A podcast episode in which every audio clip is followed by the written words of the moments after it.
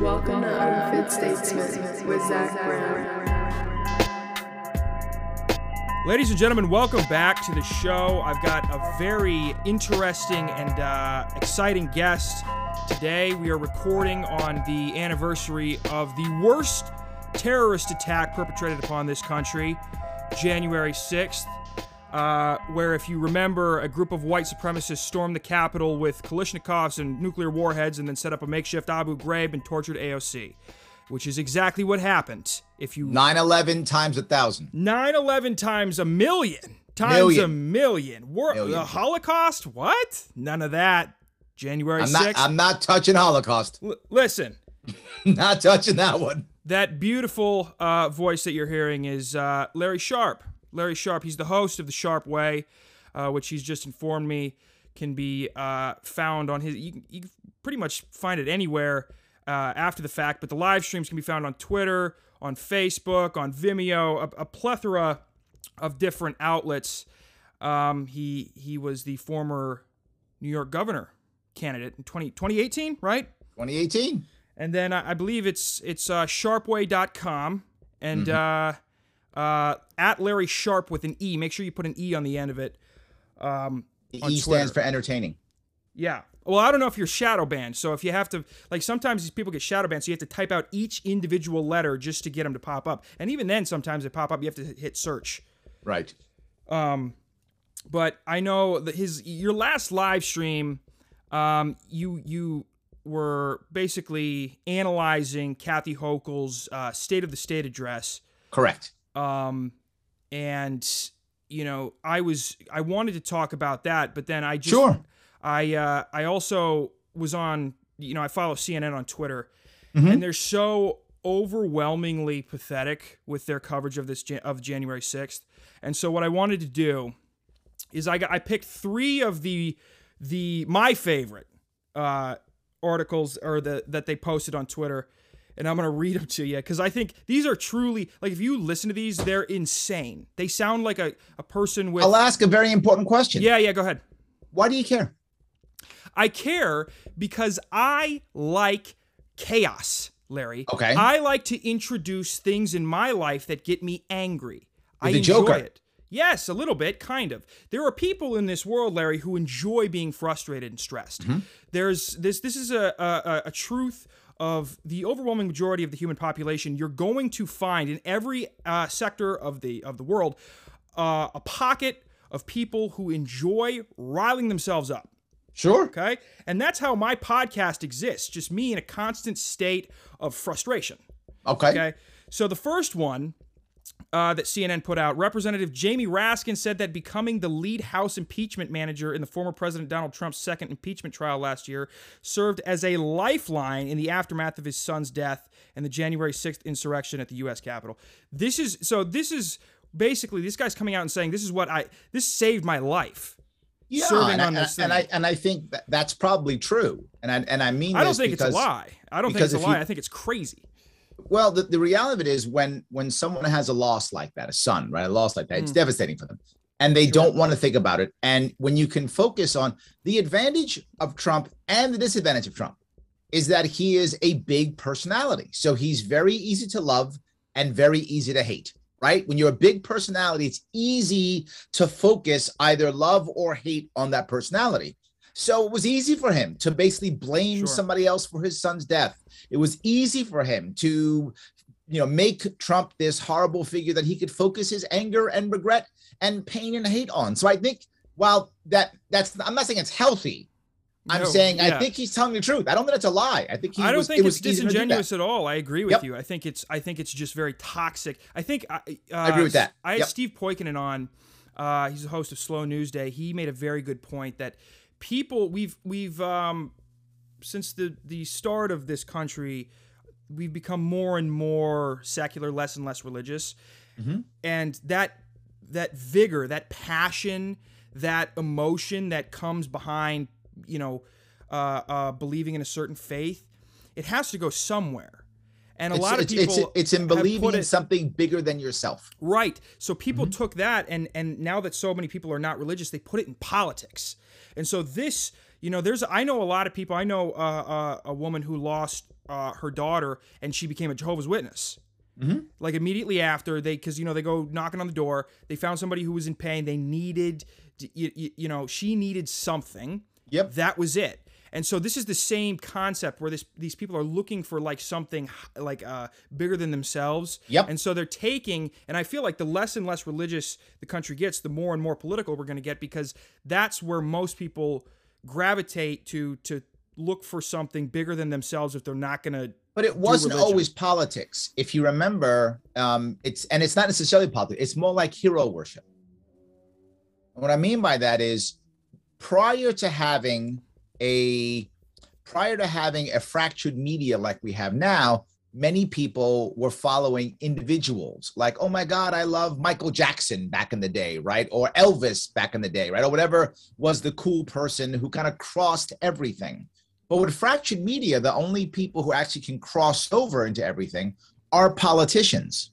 Right. So I think politicians have become stars. We also don't have a functioning democracy. So the politicians don't actually do anything except give speeches and such. So they become stars in their own right, right? So I think you you make that combination of fractured media, and then you add on top of that, you add the star um, the star power of people in general, and I think people start to move towards that uh, even more. I'm, I just guess I'm just I'm I'm saying yes to you and like I'm adding Right. on top of what you're saying. So what's interesting was I just did my solo episode uh, that I put out. Actually, it's going to come out today. It came out today. Um, I was talking basically about how I don't think uh, the Biden. A lot of conservatives are very upset with the Biden presidency. He's got very low approval ratings, um, and they think that he's driving this country into the ground. And uh, You mean conservative voters or conservative leadership? conservative voters. Okay, leadership's very happy with Biden. Yeah, I, yeah. Fucking him and I mean him and McConnell have the same exact financial interests in China. So I mean they're buds, but Yes. it's the the uh, conservative uh, uh, constituency Mhm. are very upset. And my point was, we're an empire past our peak anyway. Mhm. What is he going to do to save it? Like it doesn't matter. You're really. assuming that anyone even wants to save it. There are there are two issues to Well, remember. that's One, that's your libertarian. that's, no, no, that's- no, no. That's reality. Libertarians are the opposite. Libertarians do want to save it. Libertarians want to save the nation because they know that the nation itself has the best chance of becoming a libertarian world. Right? Mm. Has the best chance. You look at any but other not, nation. but not not the na- not the nation, not the United States.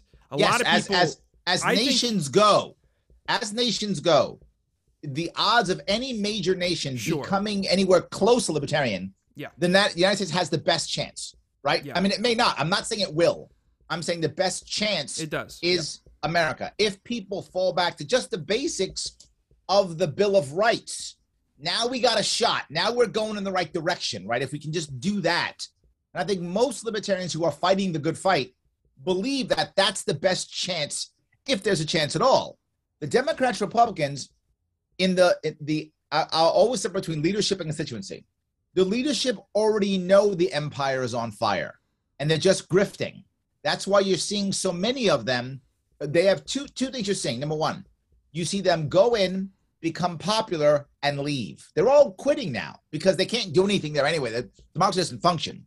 So instead, they become popular and then go start a TV show, go become popular, go start a nonprofit, become popular, go start a lobbying group, whatever. That, that's all they're doing now. It's, it's a rotation of people going in, grifting, and then doing going someplace else. The second thing, every single plan to solve anything is also the same thing: more money, because they know that the empire is burning. Let's get everything out of it before the empire crumbles. So Mhm. I don't think any of them actually want to fix it. That's my point. If anybody wants to fix it, it is the crazy libertarian trying to get people to believe that if we go back to freedom, we got a shot at fixing this thing. We're the crazy ones trying to actually fix it. But the thing is, I I think see I I move in in more fringe circles in the libertarian Uh-huh. community. There's a lot of talk of just a- lot of people want to just fracture the United States, secession, Yes. Yep. and and and and very hyper localized governments to the point where no no federal military, no, and- and so it's like that's not. No, I know those don't- people too. but I don't perceive that as wanting to save the United States. I I, t- I want I perceive that as uh, wanting to to leave the United Yep. States when we still can, basically. And what I would argue is you can't leave now Mm, because empires, when they're flailing, become more violent. you're right. So now is the wrong time to leave. When the empire actually begins to actually physically crumble, then you leave because the empire can't do anything. Are you telling the- Are you telling Americans to buy the dip on the American social fabric? Is that what you're All, saying? all Buy the I'm dip? saying is don't sell now. is there is going to be change in America. My hope, and I am the optimist, brother. I am. I am the optimist.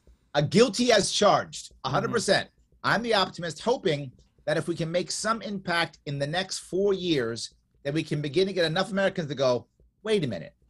You know what? If we turn this ship around, we got a shot. And if I can get enough people to believe that, I think we can turn the ship around. If we don't, and I think the window is closing, which is why so many libertarians are, becoming what I'm calling collapsitarians.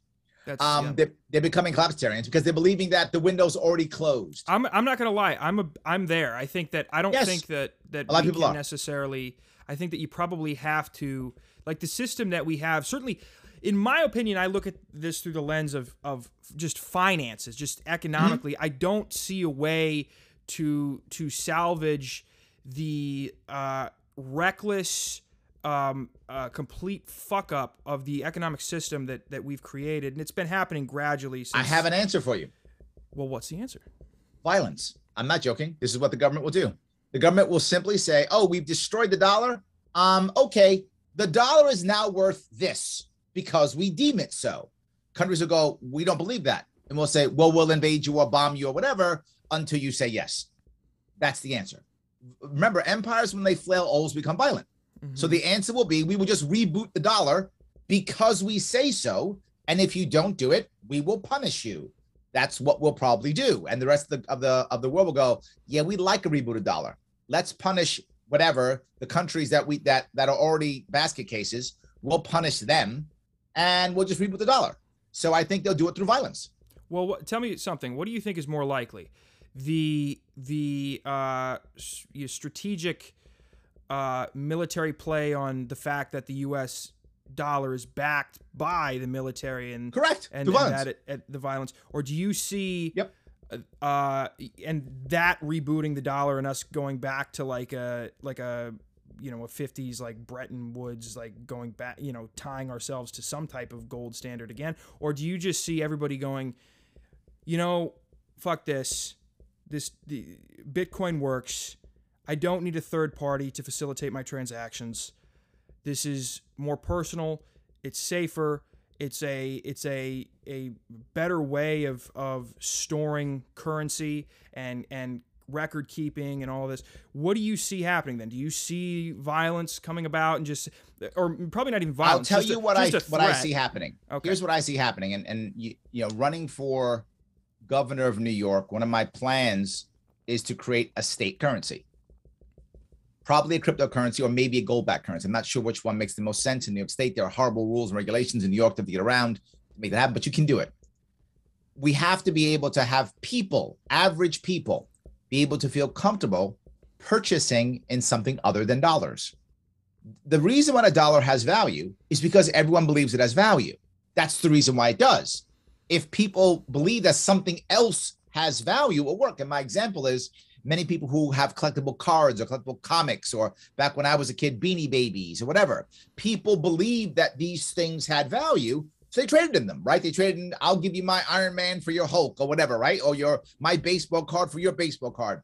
The people all agreed it had value, therefore you traded in it if you get people to believe that something else has value right now bitcoin is not tradable it's really i mean it is but it's not it's not a currency it's really it's really an investment right now we'd have to find something that would be an actual currency used by people who go back and forth if you could buy a pizza with it whatever the case may be right? That's the old saying buy a cup of coffee with it. When that begins to happen it, that will work. Until that happens remember something. Even though libertarians are right there's very few of us. The goal, in my view, is to make more of us because bodies matter. The difference between you know success and failure is often the number of people you can put in uniform. And that doesn't have to be military. That could just be you know maga hats or uh, you know vagina hats. Doesn't matter. That's uniform. You put people in uniform enough of them in uniform and before you know it you have you have some success. And how my would you worry how would you even go about that? I mean, it's it's and I I just by i the just way, told you. Fuck, i just told well, if, if well, i on. create that there's then there's people will start using that that currency. Okay, but it's not that simple because there are there are people up at the top that control cash flow. They can they control Correct. currency. How Yeah. are you going to implement a system that, you, like you said, you have to? You're right. Bitcoin is an invest. People see that as like a almost like a stock. Correct. They don't really use it as, as a as a currency. And I bought the dip today. It's at forty two nine. Buy the dip. I also bought Polkadot. I was told that. Um, it's I don't know if it's a good. Inv- don't take my advice. Don't do anything that I ever say. Um, i'll tell you i have a plan i'm, I'm well, hold on, hold on. So let me ask. I'll, the que- I'll, I'll answer your question Okay, so you know that that the the Fed's not going to take this shit lying down 100% if if America goes, you know, let's start, you know, uh, I want to go to Wawa. Let's I want to get a sandwich instead Yep. of costing, you know, $6, it's whatever of a Bitcoin. Yep. The and if you if that starts to to permeate across the country, Yep. the Fed is not going to take that lying down. Correct. Cha- Ch- uh, J.P. Morgan Chase, Merrill Lynch, Yep. these people are not going to take that lying down. Yes. So, So- uh, you you think I don't know that? I I get it. So there so are what's there are but three parts the way this that are around important. around it? One of them is actually getting the left on board, and you might say getting the left on board. Yes, the far left, the f- and I mean the far left. But but like The lib far left, left- lib left, the, right? The far left actually is for localism. The far left is for credit unions. The far left is for gun is gun rights. If you go far enough left, you get your guns back. You're talking about the So- anarcho-communists. I'm talking. Yes, I'm talking about the people out there, the, the the actual libertarian socialists, not the ones that you might think about, but the Right. actual ones, right? Those people are actually on our I've side. had them on. Magnus Yes. Is one of them. They're actually on our side. Now, if you go to that that that group, that level, you do things like you create you you make it easier to create credit unions at a at a county level. County level credit unions supported by backed by the state as if they are state banks. You give them the same rights as a state bank. No change, no laws. Just treat them like state banks. You allow local people to actually go get involved. That's step one. Step two, you actually take some type of market. And my goal here in New York State is the, the education market. The education market is about 60 to 70 billion dollars. You say New York State is only going to pay that out in every way, shape, or form with the New York State cryptocurrency known as the Yorkie. Yes, the Yorkie for New York. The Yorkie is the name of the currency. The currency is paid out in that. Now you're going to say, well, why the hell would you want to pay out in that? People don't want that. They don't have to take it. They don't want to. They can. They can. Uh, they can if they want to transfer it into dollars. And you allow the chases of the world to, to transact it for a small transaction fee. Most of the big banks will be upset about this. You're right, and they will try to fight it. But I don't care. I'm the governor. What do I have to lose? So as I begin to push this forward, one or two things happens. One, a couple of the banks agree because $60 billion of transaction fees is a lot of money. If they all say no, I then use local credit unions instead to now trans- transact it and change it from Yorkies back into dollars. Now transaction fees go back and forth. Bankers see it, they want a cut of that. Some bank is going to try to get a cut of that. They want money more than anything else. So when that begins to happen, people begin to use a Yorkie. If you want to use a Yorkie within New York State, you can. Up to you. Local communities will begin to use them. That's what I want. And as that begins to happen, that, that gets better. But this is a long-term solution, obviously, it's over a couple years.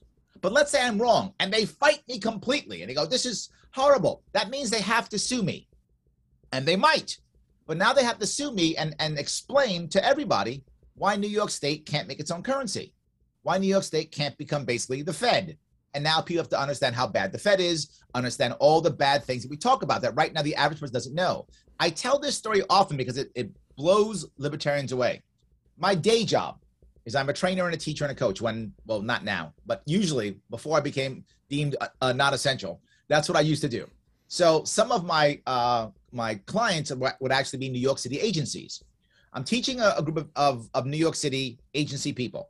Uh, here's the you gotta say who was in the room. About 30 people total, um, ages between 30 and 60, all educated, all credentialed. So that's who I'm talking to. I never speak about politics unless they bring it up during a break. Otherwise, I just do my class and I shut my mouth because I'm getting paid to do that job. I don't preach. Well, during the break, one of the guys says out loud, Man, I'm so glad we have the Fed. They saved us during the crash. And I heard that. And they and they looked at me like, right, Larry? Like, you're a political guy. You agree. And all I said was, do you guys know? He's referring Fed- to to like TARP, right? Like the Trouble Assets Recovery. uh, they don't know. They Oh, just okay. think the Fed saves us. Gotcha. They have no idea. Okay. And that's my point. And I'm Mm. gonna you'll be very clear. I then said, Do you guys know that the Fed's not really a government agency? That it's really just kind of like a private banking cartel? Do you guys know that? It's just a private bank. No, it isn't. No, none of them knew or believed me. I said, You've got your phones, Google it now. yeah. Quiet, quiet. All of a sudden, what? What? Oh my God. Oh my God. Yeah. Yes. They didn't know. Then I said, you know, it just makes money, right? Just decides to make money, just makes it. No, it is. No, it doesn't. You got your phones, Google it. They Googled it. So I want you to understand something. This is the largest city in the country. This is people who are adults, 30 to 60, who vote. They are educated and credentialed, and not one of them knew. This is my problem. I need people to understand what this is about. It when they get it, that's when they turn. How do I know that? I saw it in New York. I saw the tens of thousands of people that I turned to vote libertarian and who got it. I saw the tens of people who came on my Facebook page, who watch my videos, who meet me in the street and go, "Oh my God, Larry, now I get it." They didn't get it. My part of our movement, and our movement's vast, and lots of people should be doing lots of things. I'm a big fan of everybody doing what they do best. What I'm good at is recruiting. That's what I do. That's my part of this movement. Is I get the normies to go, huh, libertarian, huh. That's my job. Now others then hopefully pick them up and then train them to be libertarians. I hope, but that's not my job. My job is recruiting. I bring them us uh, to us. And why do I do that? Because I don't want to accept that the window is closed. Hmm. And maybe I'm fooling myself. It's possible, but I don't want to believe it. So So uh, I'm so I'm gonna keep trying to get the window open. who who were these these uh, adults that that you were you were uh what's your uh, what's your plug They your, were workers for no, New York plug, City plug agencies. your plug your uh uh your business neo it's neo it is the Neo Sage. neo sage consulting that's what it is Correct. Yes. um so they were uh, like what line of work were they in I I don't feel comfortable saying because I'm giving away who I was working for and such. But uh, let me just tell you, they were they were working for the city. They were city employees at a city agency. okay see that baffles me then that they Yes. didn't know any That's why I tell the story. It's insane. So the, I mean, these are people who don't understand that, like, you know, the, the government is like actually indebted to the the Fed. That's Like, they- correct. that's not something that they. I get. I mean, maybe. uh, I guess I thought that was a little bit more of a general piece of knowledge. Maybe uh, Most maybe- libertarians think that, and I'm telling you, no, Hmm. it is not true. Most Americans don't know what the Fed is. I've had people tell me to my face when I say, you know, our central bank is hurting us. We don't have a central bank, Larry. Right to my face. like I'm crazy. Branches of the Fed. But my point is, the average American has no idea. Just doesn't know. Yeah. No idea. The average American doesn't want to hurt anybody. The average American wants to just do what they want to do, and they think the only answer is following the talking head when they told me But something last do night when I watched TV. But when what what what do they? What do they think when they hear about inflation? Like, what is coming to these people's heads then? When They, blame hear it? whoever the president is. Period. That's it. But they don't think of what's causing it. They No, just think of course the not. president is causing it. Or the governor. Yes. Have you noticed that people in America don't listen to anybody except executives? Yeah. You can have Congress people talking, senators talking, we ignore them. Have the president, governor, or mayor say something, we listen. We listen to our talking head. This is the, the idea of the, the, the kind of hero worship I was talking about, right? We listen to our talking head. The talking head tells us uh, libertarians bad. I guess libertarians are bad. Why? I don't know. My talking head told me that. Mhm. That's what most Americans are doing right now. I'm I'm hoping that they change their minds and think, oh, use me as their talking head. Just listen to me. It's fine. I'm right to listen to me. But anyway, my point is, I think that's what's happening. And, and that's my, my issue. I think, and again, I, I recognize that I'm only one part of the movement, but my part that I'm good at is bringing normies aboard. So that's what I'm trying to focus on. I hope everyone else does all the things that matter, to include preparing for when the country's ready to be more libertarian. That's one thing I'm not doing very well.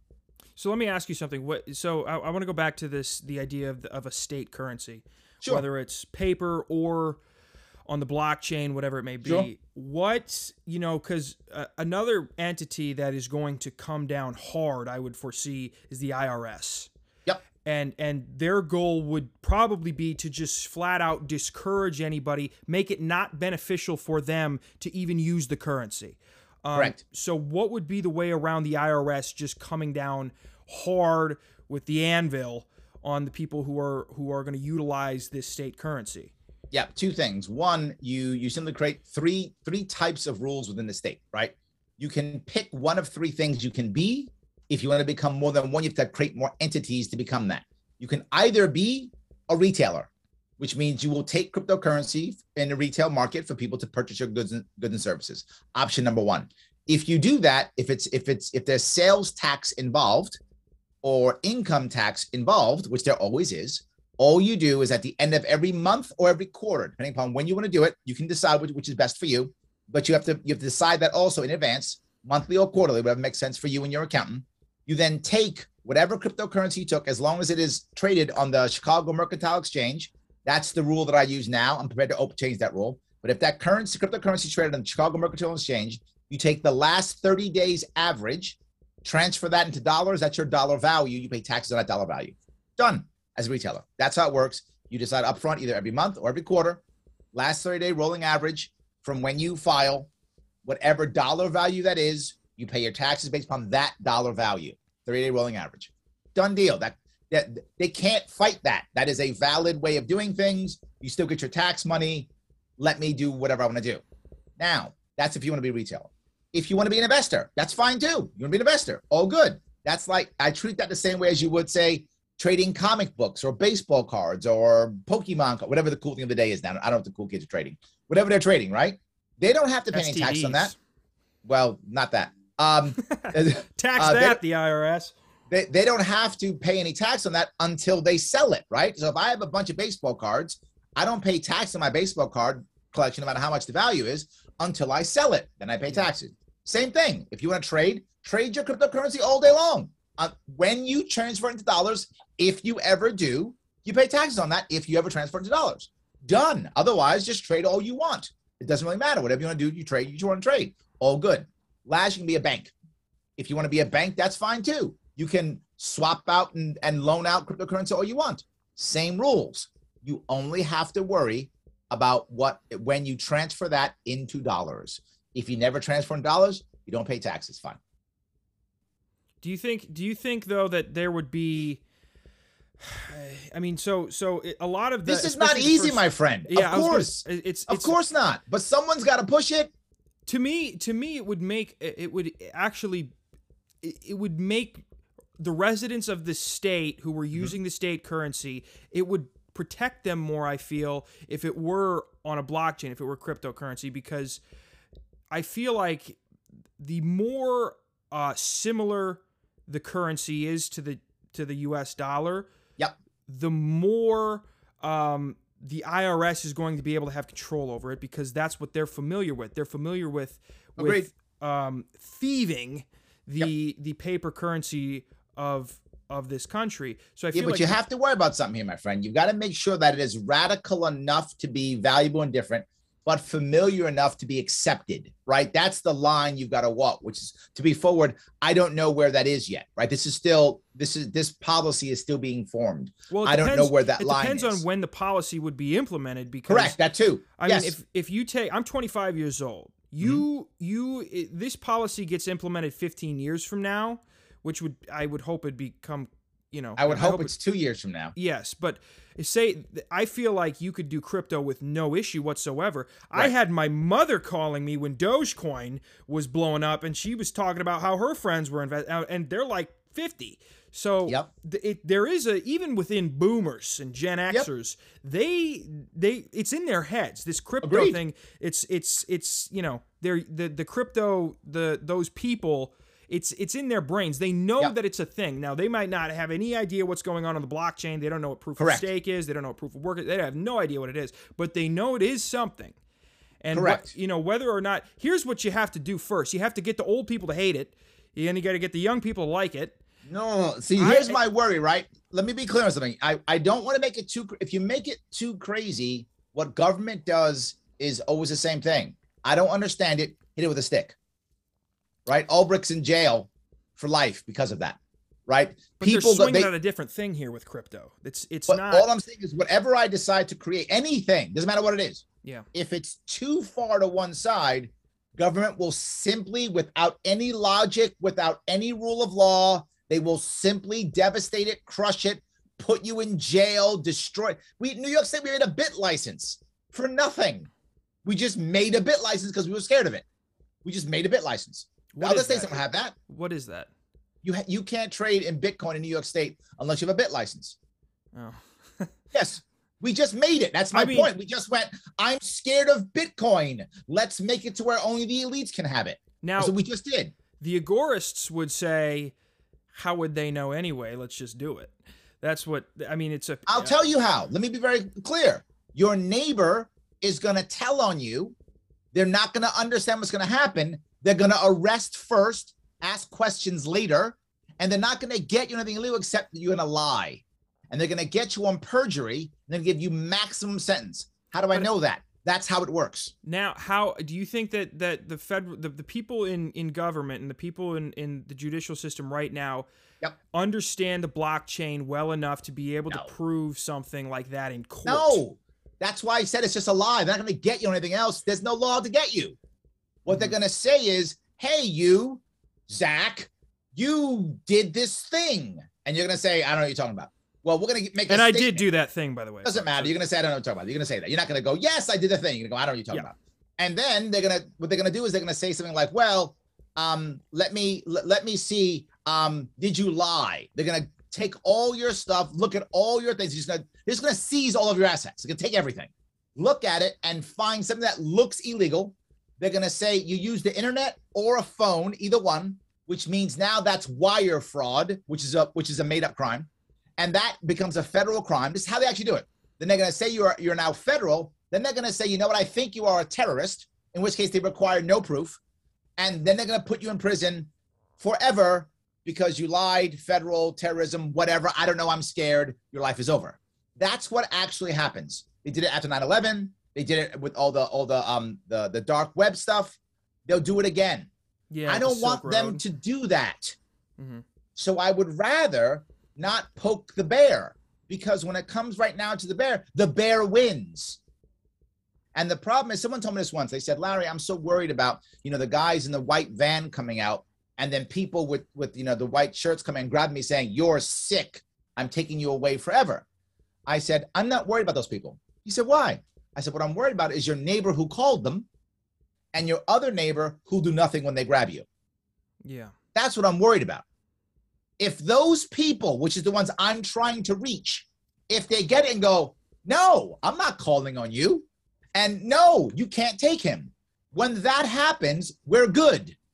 I need the people, right? I'm, I'm looking at, look at what happened with the COVID lockdowns in so many states that are still happening in New York State. And people aren't fighting back. Yeah, there's some who are mad. There are. But if you do polling, most New Yorkers are okay with it. Most Californians are okay with it. Those two states together, how many people is that? 50 million people, 60 million people who are fine with it. That's the problem. I'm not mad at government for expanding. That's what government does. It's like being mad at a, a dog for barking. You know, don't buy a dog, then train your dog, right? So my point is, if you don't have a government, that'll train your government because your government's going to expand. And I've got to get the people to say enough. And right now they're not. Libertarians are yelling enough, but we've been yelling enough for 50 years. I need the average person to yell enough. That's do what I'm trying you think? Do you think specifically within the within uh, the New York uh, citizens and, and California, this this complete and utter uh, uh, you know mute response to Mhm. tyrannical policies being enforced on them? I mean, is that because the overwhelming majority of those people uh, in those states are supporters of the party in which Yes. the, the people are are enforcing the the 100% mandates? yes. or and I and I thought this too. is it just truly would it wouldn't matter? It's just that Americans have uh, we live such a comfortable and convenient life that we're terrified to get rid of any type of comfort, comfort or convenience in our life, and that we're willing to see specific sovereignties and freedoms in our life dissolve if we don't have to give up comfort and convenience. Which one? Which one do you think is is more? I think it's the first. You think I it's think it's the, the first more than anything it's just the party because people are giving up comfort and convenience, and they and they basically make themselves martyrs for the cause. They make themselves Well- martyrs for the cause.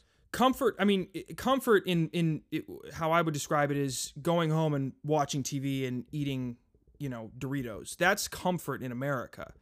Not comfort now obviously people would say putting a needle in my arm when i don't think it's okay is uncomfortable to me. Obviously other people would say what's the big deal? Just do it.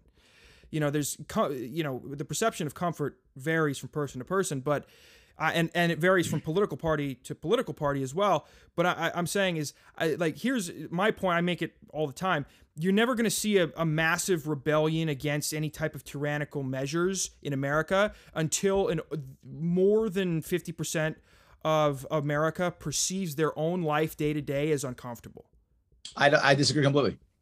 why so You the the only way you history has shown us this.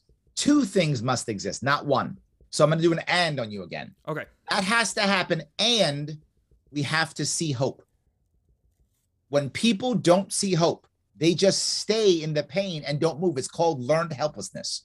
They just stay there and go, I wish there was a better king. If only my president would win, then we'd be okay. They become helpless. And the government has done a very good job, particularly in America, but other countries too, in making us feel like sit back, be quiet, and wait for government to fix things.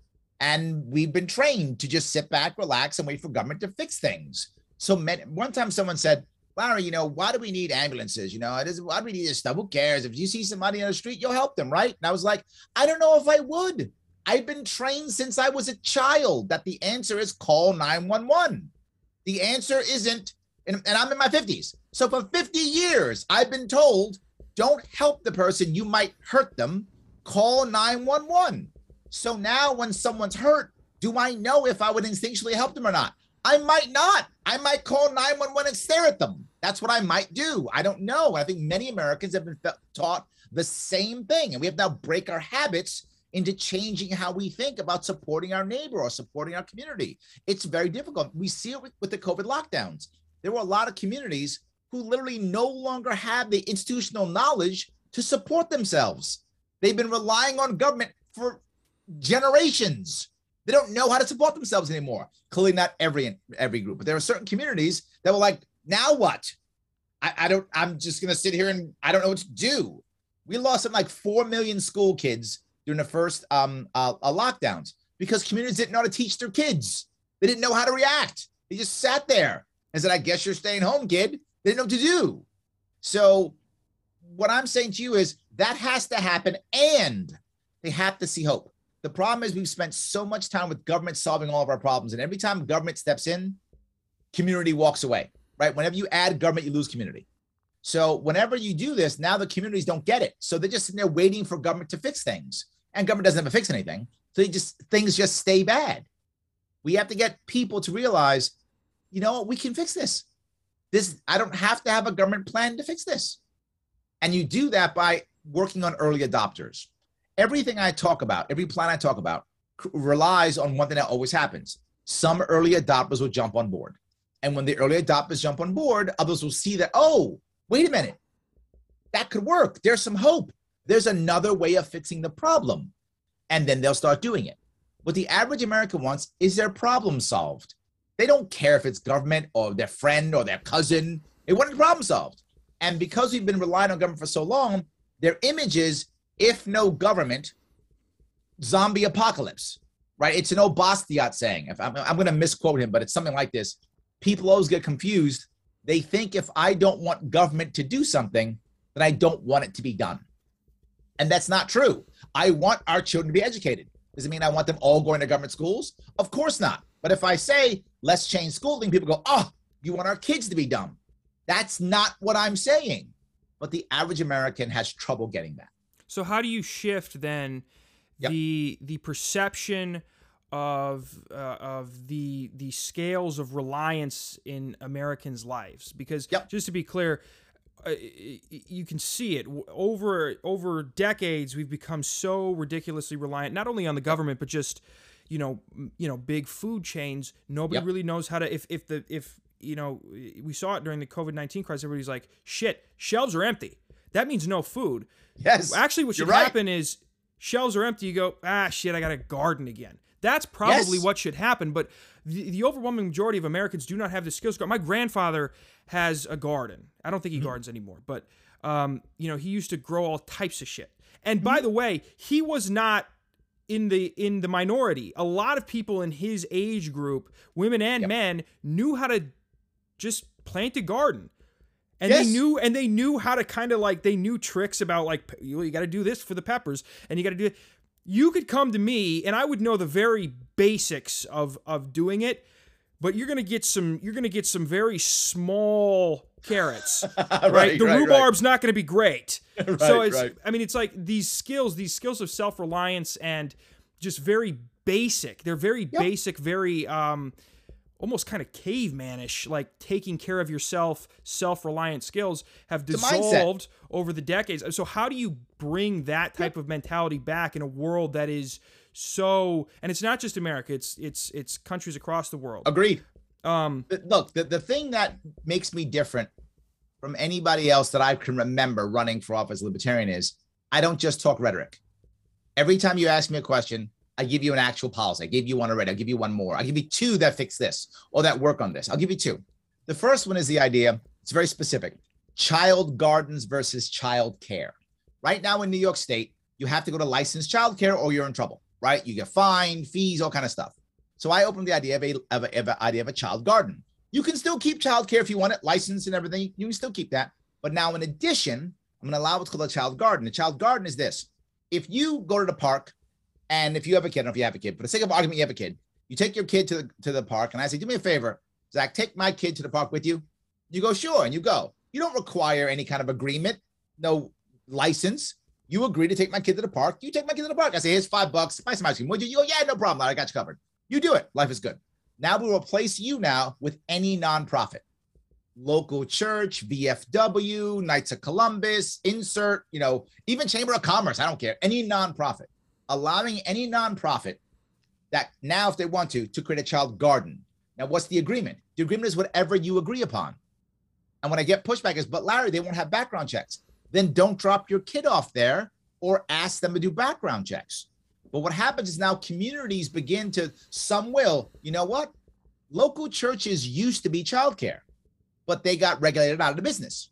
So now I give the option of going there. And the, and the church and the, and the local church, you know, leader might say, you know what your uh, fee is? Bingo is Thursday night. You're calling the numbers. I expect you to be here and Sunday too. That might be how much he charges you, which is fine. You make that agreement. So that's one actual policy that does what I always do, which is I don't just knock down government.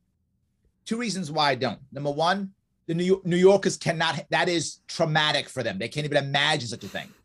But two, government's always two things it's a monopoly and a jobs program. So when you knock down government, there's nothing there. So the black market's there.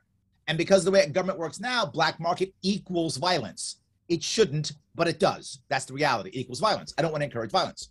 So instead, I keep the government there, but I create a viable community alternative so that one of two things happens. One, government actually gets better, probably not, or it goes away, but now the community supports itself. People do need help. I just don't want government doing it. I want the community and the market to do it to provide the help that communities need. I have to support that by allowing them. The government monopolies have stopped this from happening. So that's option one. That's specific. Now, a more broader one. Imagine if you're paying your taxes every year. You're paying your X thousand dollars to in New York State, Albany, or to whatever your capital is, and you have an option. You can take 250 bucks of that money and not send it to Albany. Well, you're going to pay it send out anyway, but instead give it to any nonprofit in your state. If you go to the county level, it's doubled, 500 bucks. Encouraging localization, encouraging putting it into a, a local nonprofit. They might say, well, Larry, it's 500 bucks. Who cares? You're right when it's one person. What happens when it's a thousand people, 10,000 people, That's a lot of money now. So now your community can say, you know what? What doesn't work well for us? Whatever, potholes or childcare or a healthcare facility or taking care of the homeless or whatever your community decides is important. You can now create a nonprofit and have the people then support that. Now the government already does something for that for that problem. It's clearly bad, otherwise you wouldn't want a nonprofit. So that government monopoly is doing it and getting funded. So now instead, that nonprofit now gets funded. This government option must get better or it goes away and the community now supports it. So you also do something else. If that guy or gal who's a nonprofit is bad, you don't give them the money next time because they're bad. You give it to somebody else, or you just fall back to government. The the government, uh, you know, safety net's still there. The the terribly bad safety net exists to keep people from losing their minds. But now it also it trains the community. Wait a minute. So if it doesn't work, don't give it more money, which is what government does. Instead, give it less money. Huh. You begin to change the culture of the communities to punish bad behavior versus rewarding bad behavior, which is what government does. And this, of course, is a long term solution. But the only way we fix this is with long term cultural solutions. Do you think the the shift to like uh, the localization of decision making would would Mm-hmm. sit well, especially like in a, in a in a state like New York, like a city like New York? Is that No. something that No, yeah it will be it'll be early adopters in upstate more er, more uh, suburban rural areas. yeah That it will this mo, when all my policies, most of the cities will not adopt any of them. Most will not, and that's okay. I, I accept that as true. I know that. But what happens is now, particularly with the COVID lockdowns, it the the the silver lining in this terrible storm and dark cloud is that many people realize they don't have to live in cities anymore. yeah They can actually make money outside of cities. So many city people are leaving and going to suburbs and going to rural areas, which New has an Yorkers are coming opportunity to now. Jersey, and I Yes. uh, yeah which which now has an opportunity for a renaissance in suburbia and rural areas. I hope there's an opportunity. Let's hope we take it. So now, when those policies get get get get adopted in those areas, they will eventually make their way to cities. That will happen eventually. But the goal is once I begin to create an idea of localization, eventually that localization at one point comes down to the individual. Right. So we begin to, as I keep saying, I want to turn it around to face the right direction and then we just keep marching. Let's just keep, we'll get there. Just keep marching. Right now, we're going in the opposite direction. Turn us around, face freedom, and let's start marching. Now, can I get us there? Probably not. Just being forward, I probably can't. Someone asked me years ago, they were like, Larry, you know, you're out there doing this. Who's who's your movie archetype? Who are you?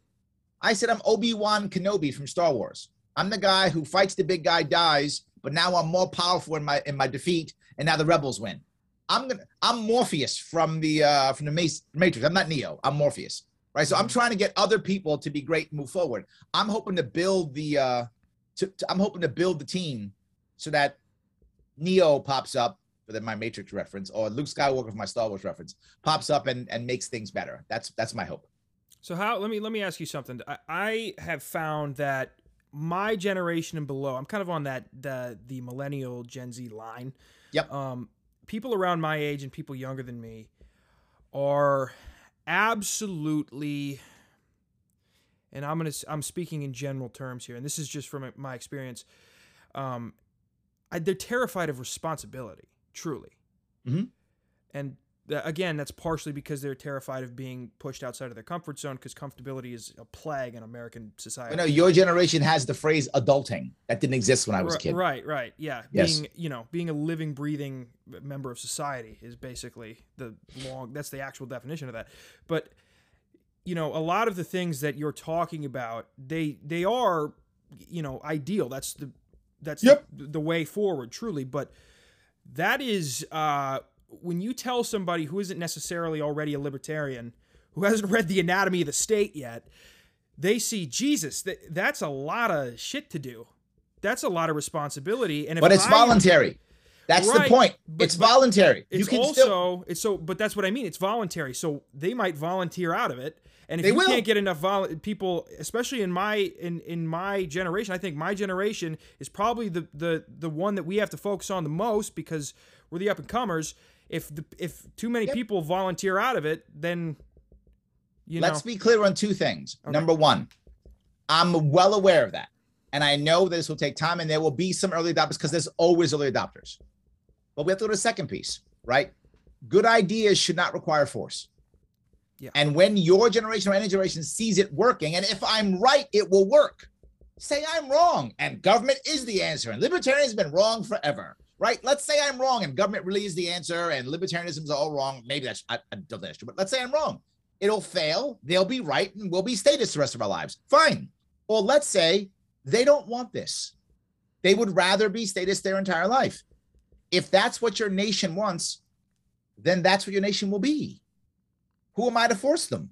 Mhm. I believe in my heart that if I show them the right way, and then some early adopters take it and show them that it works, that people will follow. That's what I believe.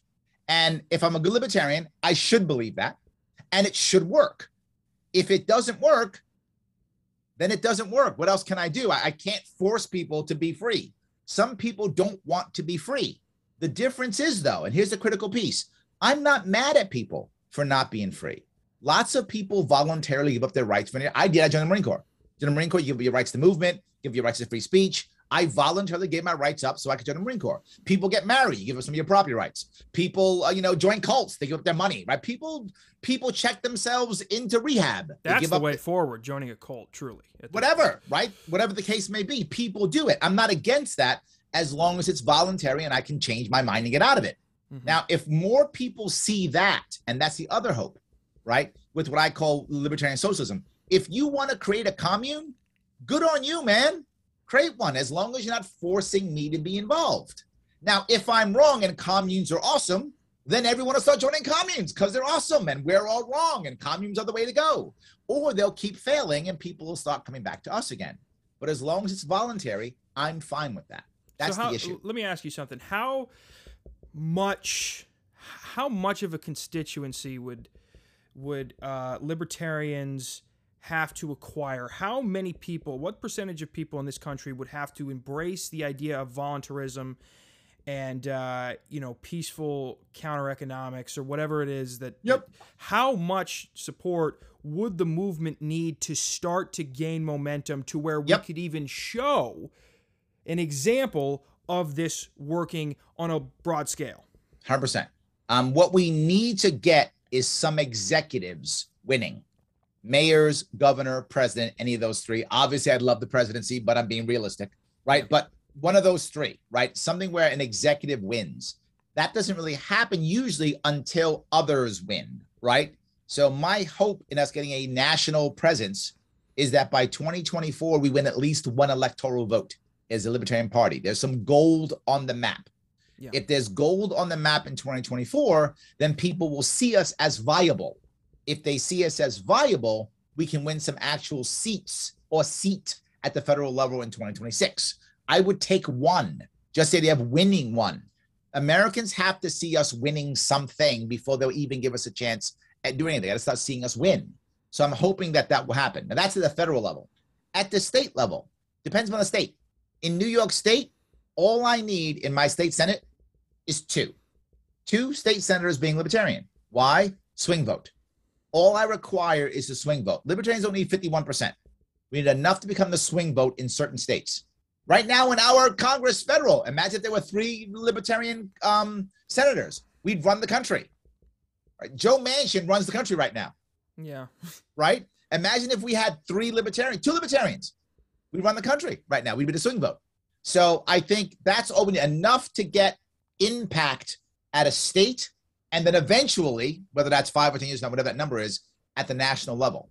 But we have to keep. We, have, in my view, the Libertarian Party, which is only again, Libertarian Party isn't liberty, liberty movement. People often confuse those two, and some people believe There's they're the same. infighting. Yes, I don't believe they're the same thing. I believe there are two separate, not separate. I'm sorry. The movement is the overall uh, piece, and the party is an arm or a piece of the movement, right? The party can't survive without the movement. The movement can't survive without the party, but the party helps the movement. So that's how I see it. Others will disagree with me. So when it comes to the party aspect of it, the party aspect is we should be focusing on several small race, several specific races that the best chance of having impact. Impact means going on the right TV shows, saying the right things, my message, getting it out to people who are not libertarians, um, maybe even winning something, changing a law, fighting attacks, something like that, right? That kind of thing. Focus on those races, so that we can get people to care and win at the local level so that now that we can then win at the next level. And we are doing that, right? Libertarian Party is better than it's ever been, believe it or not.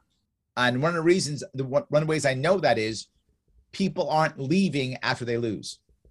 If you go back to 2012, 2010, 2008, most people would run, lose, never see them again. Now they run, lose, and they stay. That shows that we have some staying power we haven't had in the past. Doesn't mean we're winning and all of a sudden we're going to be taking over the world. I'm not saying that. But I am saying we're stronger than we've ever been and we're moving better than we've ever moved. And I'm hoping that because of how divided we are and when people are sick of the two party system, that enough people will take us on politically, which is then going to change some policies and policies get people thinking. We can think in the right direction, I hope we turn the, the, the country around. And if we don't, we fail. We don't turn the country around. I will take it that people at least be apathetic against us. I don't want them using us as the scapegoats, as the reason why we're the bad guys. So if that happens, then they come after us. Then we all go to prison. Then they execute us. They take our property. We become the minority that they want to hurt. I'd rather them just be the, okay, fine, guys, go away. Go to New Hampshire and do your thing. Fine, whatever. I'm, I'll accept that. That makes sense. I'll accept that. But I'd rather just get the whole country going more towards liberty. New Hampshire put out a, a, a, a draft of a bill talking about secession. What do you think about secession? You all right with it? You, you never going to happen. It's not going to happen. Mm, see, not gonna happen. many, many in many in in the uh, liberty community would disagree. They they they think it may and they want it. I know, and they're wrong. It's fine. I don't, they can do what they want. I don't mind. I'm not mad at them for it, but they're wrong. Not gonna happen. Guaranteed, not gonna happen. There is no way, in the way the current American empire functions, that the president will allow us to secede. No way. Not not currently. And that's my point. If we change enough Americans' minds, then they would. You telling me that if, let's say New Hampshire, first off, I don't think New Hampshire's ready for it. But let's say I'm wrong and New no, Hampshire goes, yes. They're not independent. I like Thank just... you. If New Hampshire's not ready for it, why do the country's ready for it? Yeah. No way. But let's say I'm wrong and New Hampshire goes, yes, we're out. Guaranteed. I, I would bet my house on it. Biden says, turn that around now or I'm bringing troops in. Guaranteed. He will simply use violence and put them right back into play. Done. Today. I hope later. My hope is we have a we have a world where people don't want to secede because there's no heavy-handed of government doing anything will make you want to secede. Right? That's that's that's my utopia. Why go through the violence and the and the worry of secession if you just have a better environment where nobody wants to secede? Because nobody's there's no boot on your neck and you don't care if you live in New Hampshire or Vermont or you're part of America. It's fine. That's not how it is now. But that's what I'd like us to move towards. If I my my utopian world isn't a world where nobody has anything or no one has any government or no one has anything. My utopian world is a voluntary society where people are happily making groups all the time because they want to. No one's mad. Mm-hmm. That's my that's my my leprechauns and unicorns.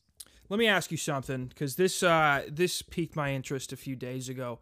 You know, there you know Biden had a had a meeting with uh, Putin, and you know American media is or was they're a little they died down a little bit. They were all wound up about what was going to happen with Ukraine and and and Russia, and uh, you know, of course, anytime there's there there might be even the slightest bit of conflict somewhere else. America's got to be there and got to regulate the situation.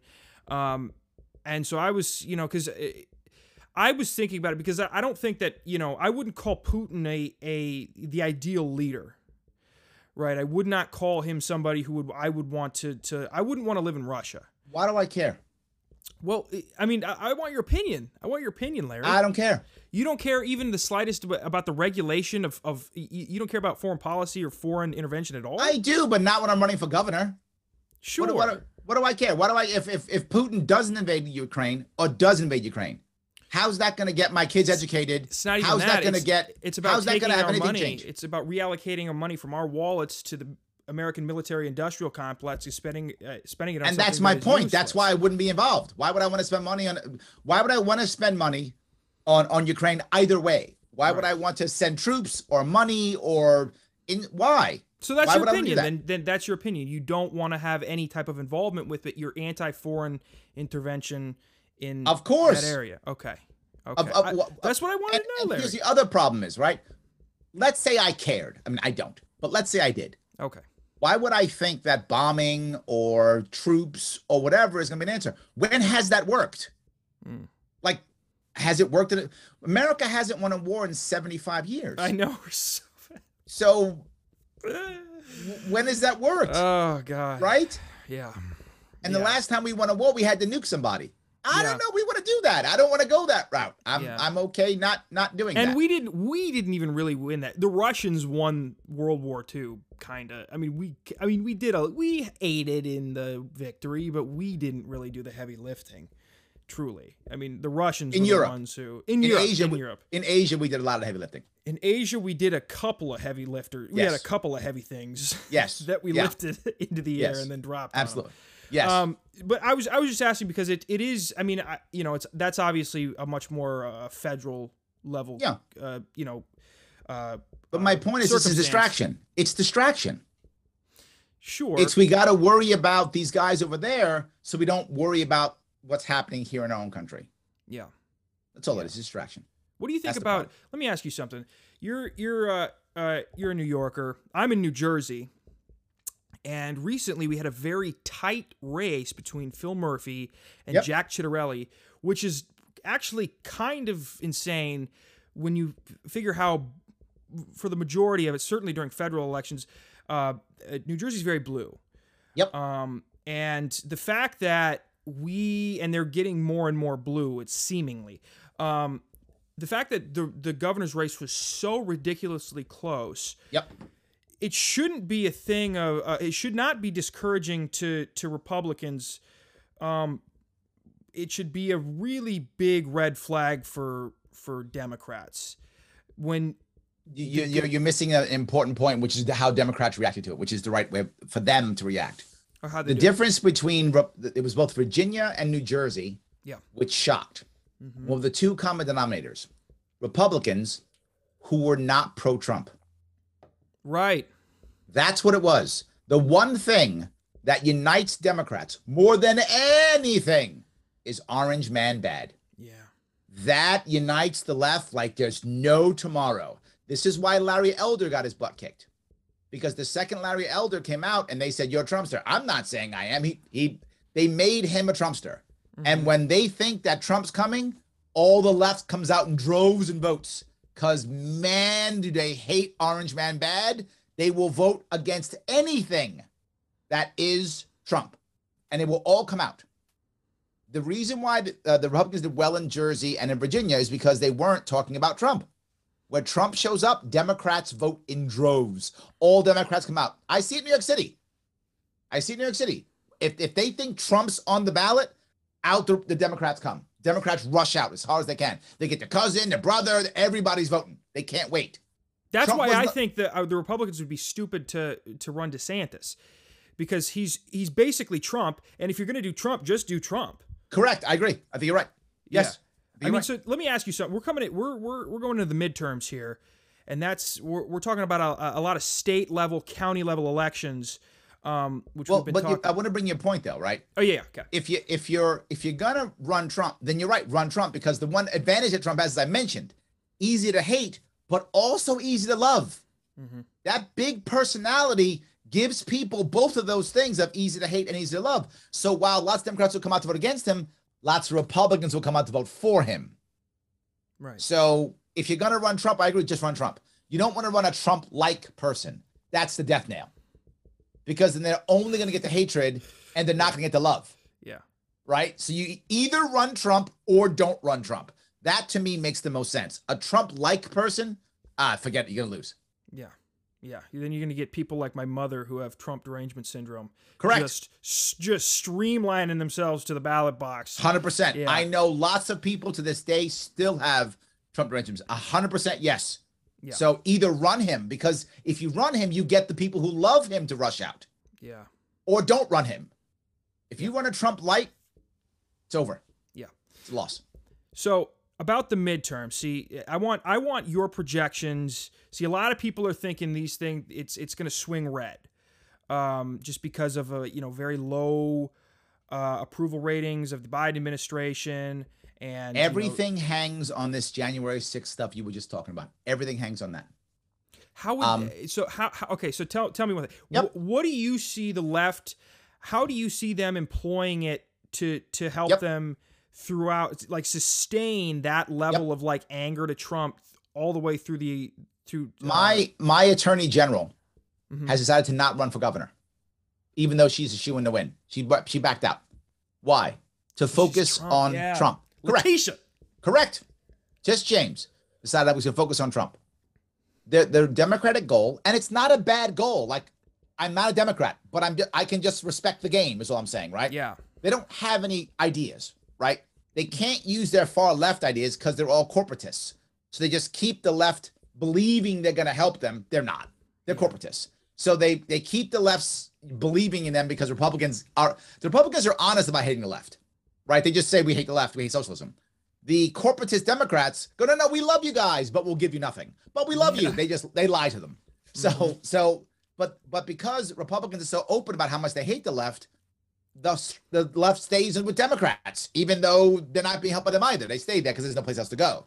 So their goal is to use Tish James and the 9/11 co- and not and it's a 9/11. Look at me and the and the January 6th commission to take the time. I wish to- they investigated 9/11 as thoroughly as they- they're doing this January 6th thing. January 6th is times times a thousand. So Yeah, you're right, But you're right. yes, but um, so they'll do that to hope to get a bunch of people saying stuff on the record Mm. that they can use in commercial after commercial after commercial to let you know that if you let the Republicans win in 2022, there will be a uh, uh, uh, insurrection in 2024.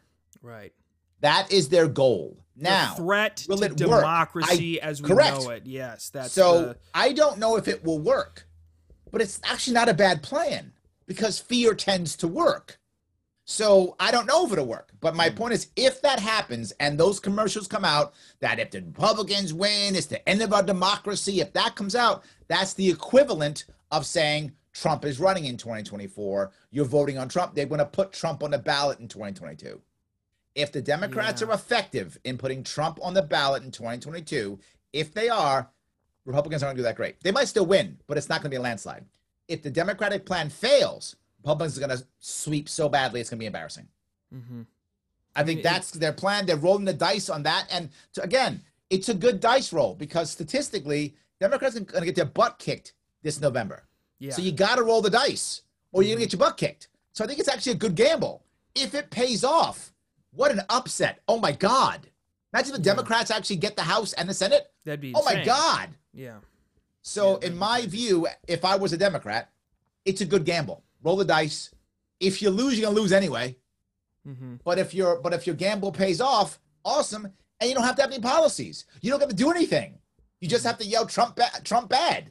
Yeah. It's not a bad deal. If I'm a Democrat, I'm like, that's a good deal. You think, yeah, and I, I mean, I probably know the answer, but do you think that that tactic will will be effective in New York? Hundred percent. Yeah. Yeah. Hundred percent. I I see it being quite effective here in New Jersey, especially Yes. where, like, particularly I'm in North Jersey, so it's very very blue in North Yeah, Jersey. but but New York is gonna go for the Democrat no matter what. Doesn't matter, Yeah. right? It's effective in New York, and who cares? Mhm. I'm concerned. Does it work in Wisconsin? Does it work in Michigan? Does it work in Pennsylvania? That's what you have to worry maybe. about. Ohio, does it work Yeah. there? Yeah. Who cares? New York is going blue no matter what happens. It doesn't matter. You know what also is a state to just just pay attention to very you don't have to fo- put all your focus, you don't have to tunnel vision toward it, but keep your eye on Texas Yeah. because you know, recent like Ted Cruz, Ted Cruz uh, actually was uh, I don't know, he was talking he was on the Senate floor and he was talking about how you know, the January 6th was a horrible, you know, he he kind of embraced that thing. So, uh, do you see the the, the right is the right strategy to now soften and and try to like massage the language and distance themselves from that? And if so, how effective will will that be because nobody on the left is going to buy Ted Cruz's Ted Cruz's uh, uh, bullshit about that anyway. Yeah. I mean, to me, it, would make more sense for the left to go, Trump is horrible and they're all racist, and the right to go, you don't know what you're talking about, Democrats, and just stake in the ground both of them. Like as far as just straight political strategy, it's horrible for the American people, by the way. But as far as straight political strategy, it makes sense for me, in my mind, for the Republicans to go, you don't know what you're talking about. Enough. instead of trying to soften or, or compromise. What what they're seeing, the Republican Party seeing right now, is the problem with the left, right? The the left looked like they were united against Trump. And in theory they were. Uh, they did hate Trump, but they weren't united. Like each of them has different Oh, ways of thinking, they're, right? They're fractured bad. Correct. But but they had one common enemy and they all got together. Right. Now the problem is the far left or the woke left. I call it the woke left. The woke left thought, oh, you voted for us, and AOC won, so now you all want to be woke. Great, let's be woke. And a lot of Democrats are like, no, no, no, no, no. We just hated Trump. We don't like your woke stuff either. Yeah. We just hate Trump. And now that he's gone, Pelosi's still the Speaker of the House. Let's calm down. Yeah, yeah, we're still good. We don't need this woke stuff. We just want to get rid of Trump because we hated him. We just, this just we don't want woke either. And so the, the right is seeing that and going, whoa, we don't want our far right to destroy us. Yeah. So you're finding a lot of them like, you saw Trump talk about vaccines.